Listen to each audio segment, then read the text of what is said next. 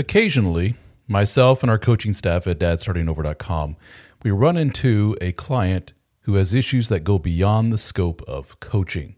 They may have really severe anxiety, depression, suicidal ideation, and this is the point where our coaches stop and say, Have you spoken to a therapist?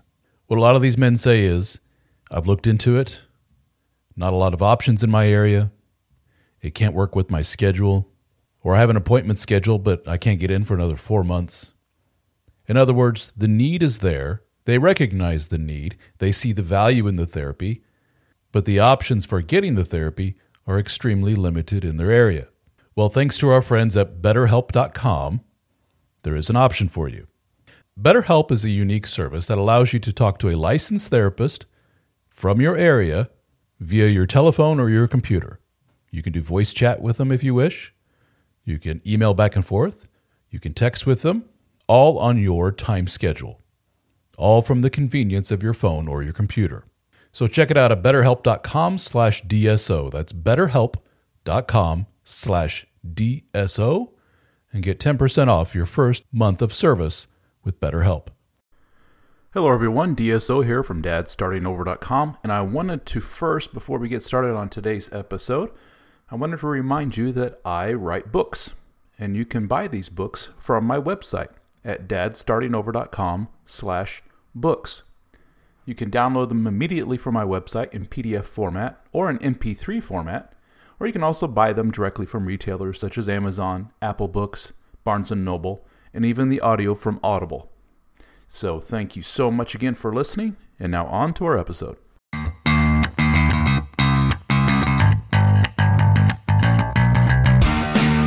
Hello everyone, DSO here from dadstartingover.com. And in this episode, we're going to talk about me. We're going to specifically talk about where did I go wrong in my first failed relationship. You see, when you run a website like I do, and you have a podcast like this one, you run the risk of it becoming a, a site and a podcast where I'm a man and I'm just stomping my feet saying, I'm amazing and my ex wife is a demon and I did nothing wrong. And then looking back over my website over the last, you know, four years or so and these podcasts, I can see where it may come across that way. And it's understandable because it's an emotional topic. And am I wrong? Well, I mean, not completely. My ex wife did do awful things, and it crushed me as her husband and her partner.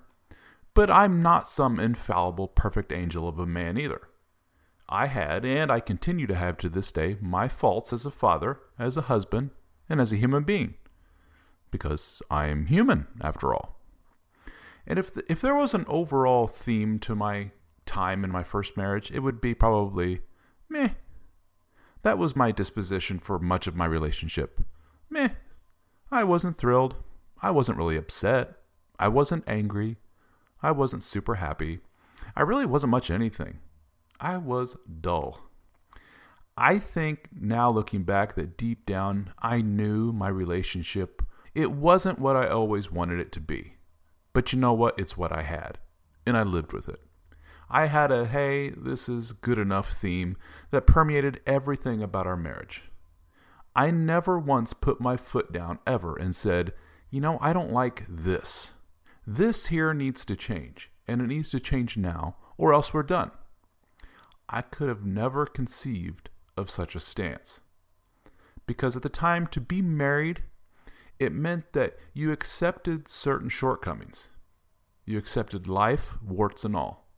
So, were there a lot of warts in my marriage? Oh, yeah. But hey, that's life, right? It ain't perfect, and you keep going.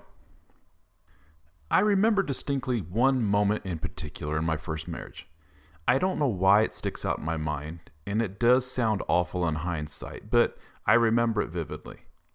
I was laying on the bed relaxing, and she was in the adjoining bathroom doing her makeup. She was just wearing her underwear and leaning in towards the mirror. I looked over at her, and I was so completely turned off in that moment.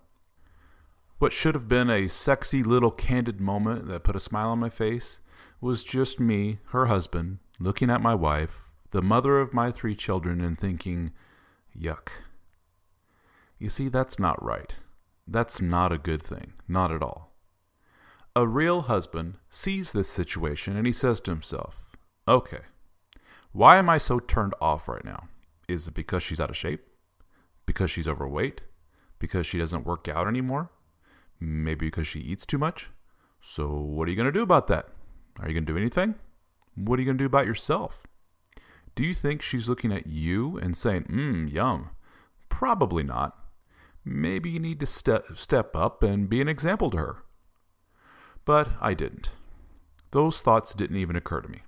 I just rolled over and put it out of my mind. She was my wife and the mother of my kids. What can I do, right? Such is life. My passivity was completely and totally deplorable. It was lazy. It wasn't fair to me, to her, or to our family. It was cowardly. The bathroom mirror moment was just one small moment in a series of moments over 20 years where life said to me, All right, here's another test for you. So, what are you going to do about it, Captain? And my answer was always, Just leave me alone. I'm tired. To be honest, I, I just didn't care. Life had worn me down. It was the work, the kids, the wife I lost attraction to. There's just too many things to tackle in life. I just concentrated on my kids. I coached their sports teams, I helped out with their homework, I played with them constantly. I convinced myself that I was jumping completely into the dad box, and that was proof of my awesomeness as a father and as a husband. But in reality, no, it was just an escape.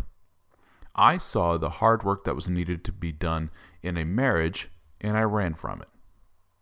I shouldn't have to do that, I convinced myself. My overweight wife was a mirror. I was looking at myself.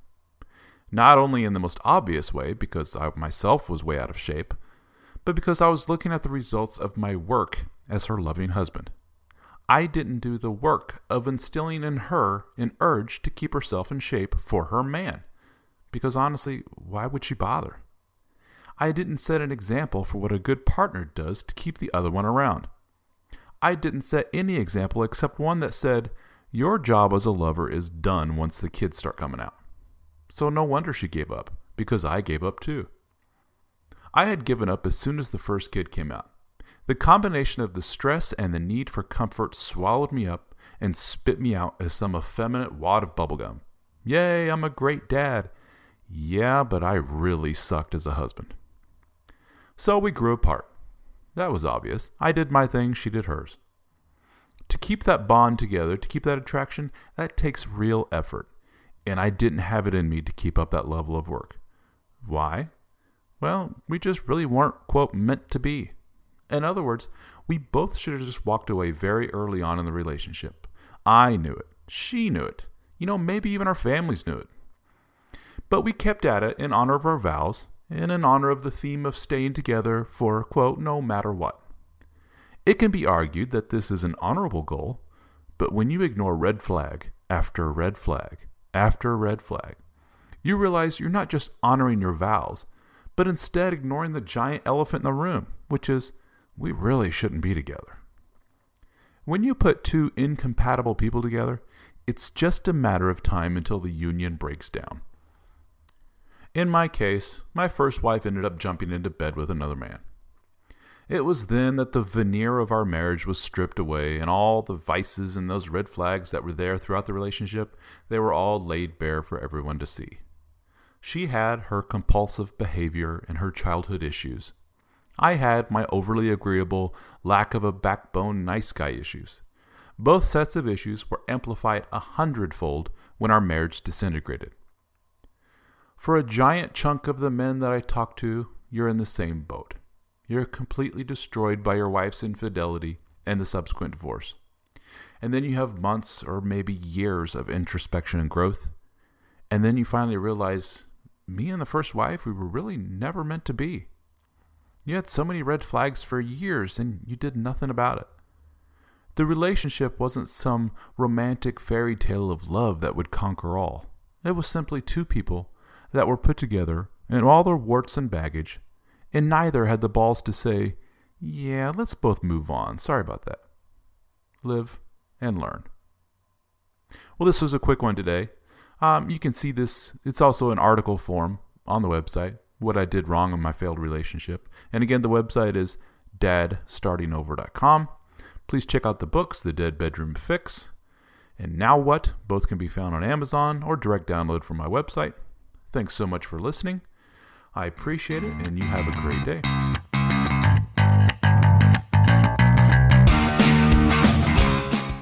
If you're listening to this, you're probably a guy who is interested in self improvement. You probably consume a lot of information, like these podcasts, YouTube videos, audiobooks, courses, everything you can to learn more and help you become the best man that you can be. And if you're like a lot of men, there's something still missing. Well, I can tell you what that missing thing probably is quality time with other men that are on the same mission as you. Some of you probably have casual relationships with your fellow soccer dads or the occasional beer with guys from the neighborhood, but none of them seem to be on the same page as you. Am I right? They seem content with their shitty marriages, their shitty jobs, and their expanding waistlines. They have all but given up.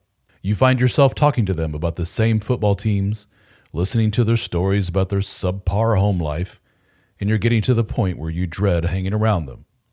Well, the good news is that we have assembled a group of men just like you. We call our group the DSO Fraternity. We have live Zoom meetings that are hosted by yours truly, along with the other members of the DSO team. We have a very active private discussion forum, a Discord server for our lifetime members, a members only podcast, access to my books in audiobook and PDF format at no extra charge, discounts on one on one coaching with myself and other members of the team, discounts on our video courses, and access to our in person gatherings. We have met in Nashville, Tennessee, Austin, Texas, Las Vegas, Australia, Amsterdam, and soon in New Orleans. So check it out, the DSO Fraternity at dsofraternity.com. We have monthly, annual, and lifetime membership options available. I think you will find our group is the missing piece of the puzzle that you have been looking for.